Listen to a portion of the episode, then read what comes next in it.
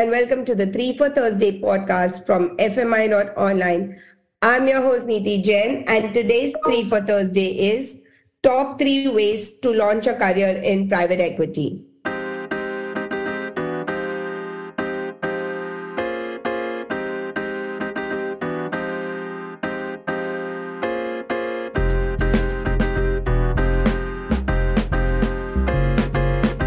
And today, my guest is Suyash Podar, who's an investment associate at Kotak Private Equity Firm.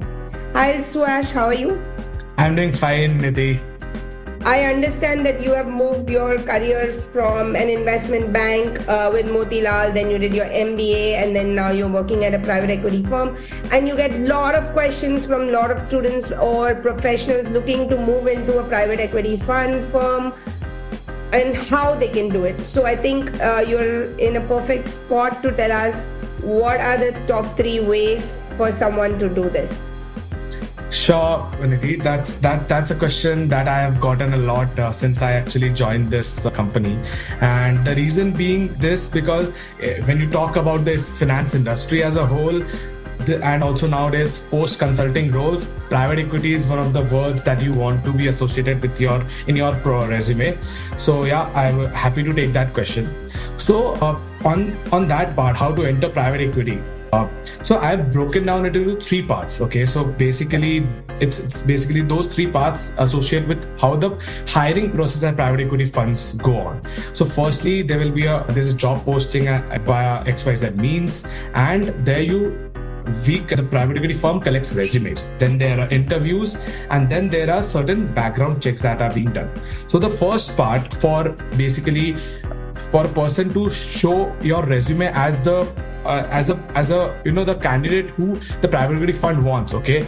Uh, if you if you want your resume to stand out in the eyes of the recruiter okay you want to have the top creds of from basically be it a ca be it a mba be it any other courses or or something that's that stands out and that's something not everyone has in their resume. So that's one of the see the reason is not being firstly obviously those who go for these top end courses they are really smart but the second thing is also because of the heavy demand okay?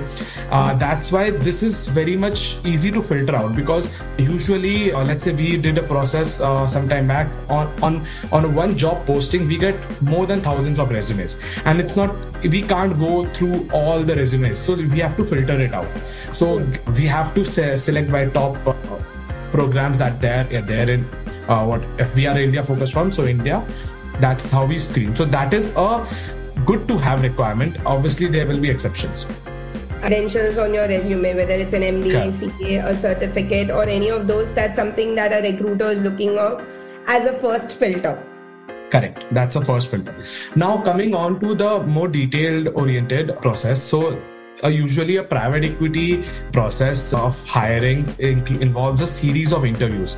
So even your mds the fund managers a lot of people interviewed. There are technical rounds there are personality rounds there are hr rounds. So the what you need for those rounds obviously technical knowledge is a must and that is like you can get with your creds on paper i think.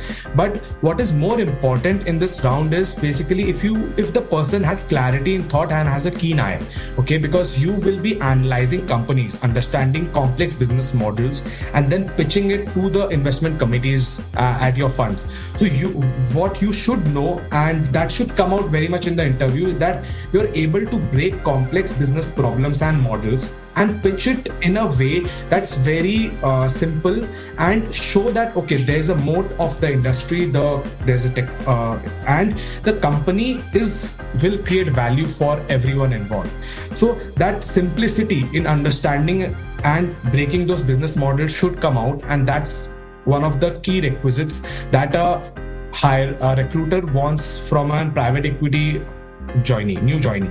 Okay. Absolutely. So, uh, not only having strong credentials on your CV is going to help you get through the interview, but you also need to have the right business knowledge and uh, the, the, uh, the mindset of breaking complex problems into simpler solutions correct because that's that's exactly what you do uh, on the job okay and uh, that's how this industry works okay correct. now last but not the least and this is a this is again stemming from the fact that you know a fund which is let's say a billion dollar funds might be managed by just 10 folks okay which will include three four directors and three four associates and a couple of analysts perhaps so because of such less number of you know uh, private equity professionals yeah. yeah again stemming because then you after this process is done there is a very deep check that's done on your background on the past companies that you have worked with on your past experiences. So they they will obviously you should have what throughout your journey you should have been you should be able to please everyone and you should have been a good employee throughout. And that's that's also a very big factor uh, that comes in here. And that because i think in my case also it has helped out a lot.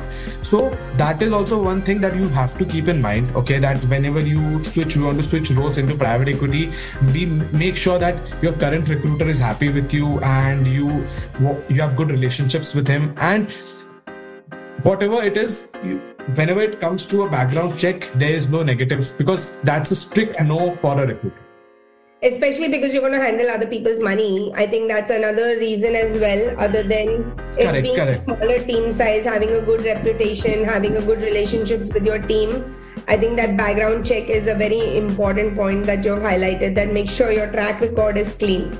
Correct. And and usually there there are not many levels between you and the fund manager, the fund CEO.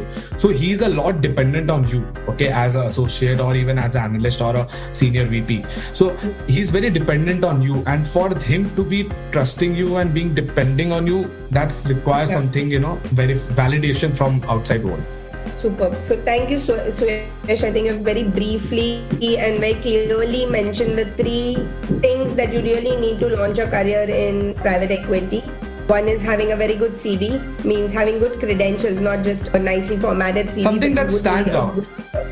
Stands out from your educational perspective as well. Even if you haven't done uh, an MBA, I think there are many pre MBA programs that you could get a job with uh, with a lot of private equity funds that have these jobs. Secondly, is having a keen eye, uh, keen eye to spot investments or being able to solve complex business problems into simpler solutions, which means you need to have the business knowledge. You need to understand what you're going to be doing on the job, right? And number three is having a good, clear, clean background reference checks as well so that your managers are able to trust you with that role that they are hiring you for because it's it's a very key role in a small team and you are doing important things right from the start of your career even as an analyst. So thank you so much for bringing these important points. And very much thank you for your time today. And thank you to the people who have listened to our podcast so far. And a really big thank you to those who keep giving us feedback on some future 3 for thursdays that we could do. Please keep them coming in drop me a message on LinkedIn or any other contact you have got for me. And we love your support, and you can do that by rating, reviewing, and subscribing to our 3 for Thursday podcast. Finally, have a look at our free resources at fmi.online. See you next Thursday.